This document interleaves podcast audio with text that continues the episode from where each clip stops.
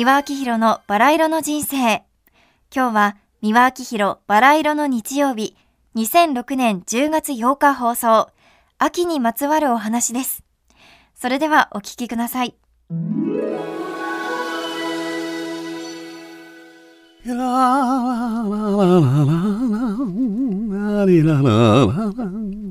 バラ色の日曜日が参りましたよ。おはようございます。ボンジョーロメダメメッシュ、三輪明宏でございます。えー、かねてより番組で皆様にあなたにとってのバラ色の時間というテーマでお便りを募集しているんでございますけれども、今週も1枚ご紹介させていただきます。私にとってのバラ色の時間は食いしん坊なので、うちでのんびりお茶をしている時にコーヒー、紅茶、パン、フルーツ、おやつなどが思いがけず極上の味だったりしますと、ん？これおいしいわ幸せと全身の緊張がほぐれて本当にバラ色の空気に包まれたようになります。これから食欲の秋が来るのが楽しみです。まあ、ウェイトの方は大丈夫でいらっしゃるんでしょうかね。えー、今週はね、秋にまつわるお話をさせていただきたいと思います。私はね、春と秋が一番好きですね。春はね、何かまだちょっと外は肌寒い、えー、セーターなんか着ているのに、南風が時折暖かいのがふわーっと夕方なんか吹いてきます。なんか人肌恋しいような、誰かに会いたいような、ああやるせないのが好きですね。秋もそうですね。まだ夏の青空のあれがあって秋の気配気配ですねまさにね気配がこうそこはかとなくでそして立秋っていうんですよね秋の風みたいなのがふわーっと入ってきて爽やかでそういうのは何ともいいですね。でまあ自然の彩りでね十五夜のお月さん。まあ昔ですとね家族とか友人とか集まってそして庭にね台を出してその上にお餅なりお餅そうなりお三棒に持ってそしてすすきを添えてそして皆さんで俳句を読んだりね和歌を作ったり歌など歌ってそしてその風情を楽しむ。まあそれなりの服装をしていくと。これがねもう非日常の空間に身を委ねるもんですからね。日常生活のもう煩雑なねイライラしての。そこでね別世界の人間になるからドラマの主人公みたいになってねそれぞれいい女いい男に、ね、なった錯覚を起こしましてねリフレッシュできるんですね。そういうものをね季節ごとに日本人はねよ知ってらしたんですねご先祖様はね。あとねもみじ狩り。もみじをねあの見に行ってね取ってくるんですけれども。これはもみじ狩りという歌舞伎でねあの実はお姫様がね実は鬼だったっていう鬼退治の恐ろしいものもあれあれも豪華絢爛な清絶な凄惨な美しさだと思いますね。そして彩りがねあのとにかく夏は緑一色ですけれどねもういろんな百花繚乱のいろんな色が出てきて秋の七草ではないけども桔梗からおみなえしからねいろんなお花もいろんな色のものをつけますしね。でトンボがスイスイとこう足の茂みに飛んだりとかね。で今度は作物の収穫でブドウから何からねお米もそうですしいろんなものがわーっと豊穣に取れますでしょ。でそれと同じようにね秋を歌った歌もたくさんございましてね。それで夕焼け小焼け砂山赤とんぼ少女寺のたぬき林とかもみじとかね「てる山もみじ」恋も薄いもう本当にいい歌ですね。そういうのはたくさんございます。私もね、レコードで随分出して歌っておりますけれども。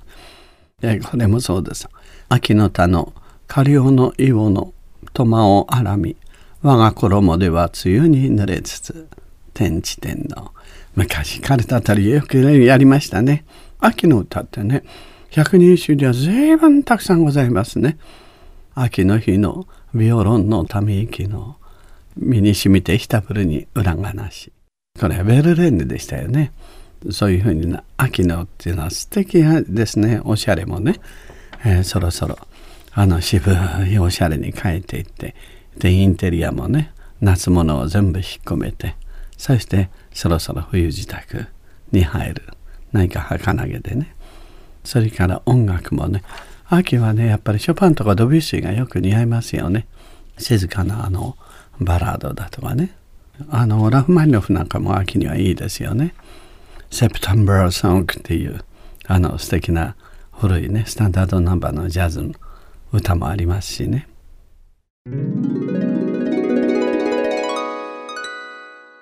続いての後半は2009年4月12日放送ロマンについてのお話です。それではお聞きください。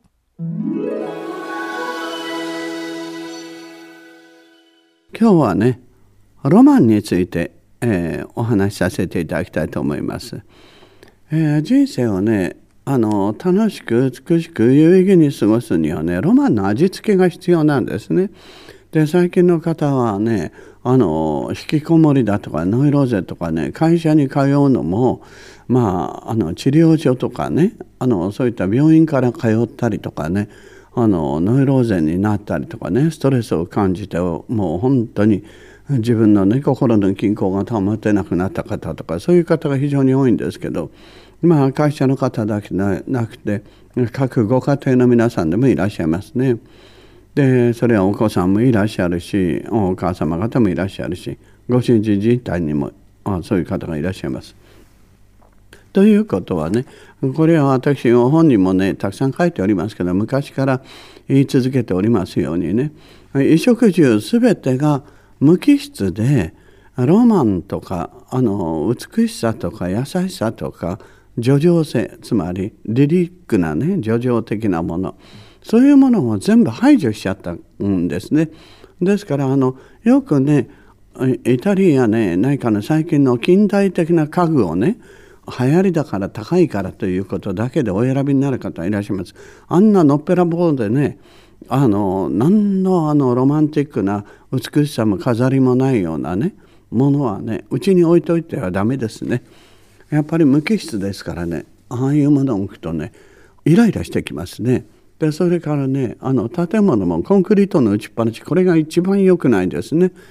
うん、でのっぺらぽうでねカーテンもない絨毯もないお人形も飾らない絵も飾らないでお花も飾らないカーテンもつらないあそういうところで住んでる刑務所ですよですからねあの自然とイライラしてくるしこれはねドイツでバーハウスというところでも1920年代実験済みでねそうすると病気になったりノイローゼになったり殺人が起きたり自殺をしたりとかほんでトラブル喧嘩。そういうものがね非常に起きやすくなったんででそれで従来通りの木であるとかねあの木や紙であるとかカーテンするとかお人形を飾る絵を飾るお花を飾るそういう無駄と言われてるものをね全部やってみたらピタッと収まったんですね。でそれから日常生活の中でもみんなねお祭りや何かを大事にしなくなりましたでしょ。あのそれが一番恐ろしいんですね。昔の方はあれはね無駄じゃなくてねあの日常生活無機質でイライラしちゃってねもう現実で疲れ果ててる時に現実逃避をする場所ですねそれがお正月でありね節分であり、えー、ひな祭りでありでそして端午の節句でありお花見ですねでそして月見であったりとかあのお盆や何かのね各町内会のお祭りであるとかあれがね全部ねその期間の間現実逃避できるんですね。それで文学とか絵や何かあの音楽とかそういうものの中で自分が生活してまああたかもね小説の主人公のようにあの自分を変えることができる。でそれには浴衣を着てみたりね着物を着たりあのいろんなほおずきを買ってみたりね金魚鉢を入れてみたりとか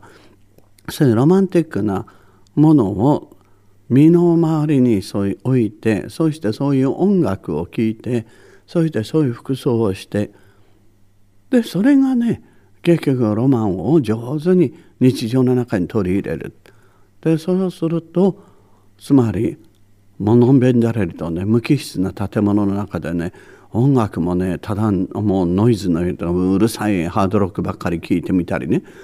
テレビでももううるさいガチャガチャガチャガチャしたものばっかりであったりとかね。そういう中に取り囲まれるとね本当人間性が失われてますからね。でそしてまた食べ物や何かもねあのインスタントものが悪いとは言いません。インスタントものでもちゃんとねお皿に盛ってねでそれなりのディスプレイをして召し上がるとか。でそれであの素敵な音楽をかけながらお食事をなさるとかね。でそういうことをやるになるとね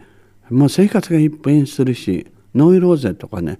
人を見たらねいつもイライラして不安でね、まあ、腹が立ってね何か文句を言いたいとか鬱になってねこう訳の分かんない不安とかね恐怖感とかそういうものに取りつかれてその中で過ごしていくことがなくなるんですよ。ぜひこれはねおすすめ、えー、したいと思っております。ですからリアリストばっかりではねあの生きていけません。そうかってロマンばかりでねあのその中にどっぷり使ったらこれもまた危険ですけれどもねそのバランスをね自分で昔の人と同じようにあの日にちを決めてでそれであのそれを上手に取り混ぜながら生活なさるとね楽しいですよ。ああ人間に生まれてよかったって。知らないことがいっぱいあるんだって。それをねいっぱいあの全部探し出して身につけて取り入れてで咀嚼してねでそれをあの取り入れながら生活しましょう。これは楽しいです。ぜひ皆様お試しくださいませ。もうなさってらっしゃるかもしれませんけれどね。